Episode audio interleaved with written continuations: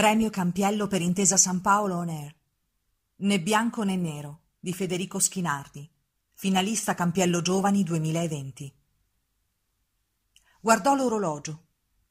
4.03 di notte. Quattro ore e tre minuti dopo il tempo di consegna massimo per il racconto. Fissò nuovamente le istruzioni. Scrivere un racconto sulla vita durante l'epidemia del coronavirus, con un finale in chiave positiva. Non aveva la benché minima idea di come cominciare, figurarsi la conclusione. Scandagliò i ricordi degli ultimi mesi.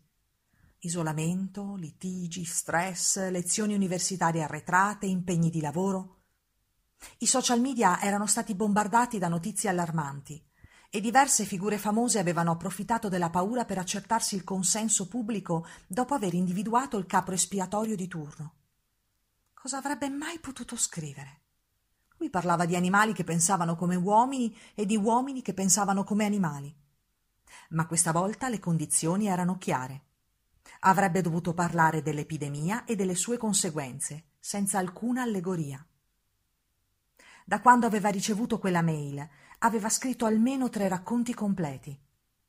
Uno parlava di un vecchio misantropo che riacquistava fiducia nell'umanità dopo un gesto d'amore inaspettato. Un altro vedeva le avventure di un ragazzo molto simile al vecchio di prima. L'ultimo narrava infine di un medico che spiegava come il concetto di eroi e nemici fosse profondamente deleterio in momenti di crisi come quello che stiamo affrontando. Tutte e tre le storie erano finite nel cestino. Talvolta la trama era troppo banale, talvolta deragliava dal tema, ma spesso semplicemente non gli piaceva ciò che aveva scritto.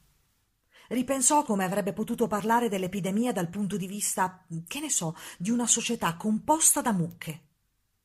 Ma i bovini avrebbero reagito in maniera diversa e questo avrebbe alienato il lettore dall'argomento principale.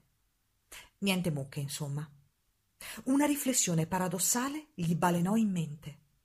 Lui, che avrebbe dovuto fornire una visione ottimista sul futuro prossimo, stava scrivendo un racconto alle quattro e mezza di notte in ritardo sulla data di consegna.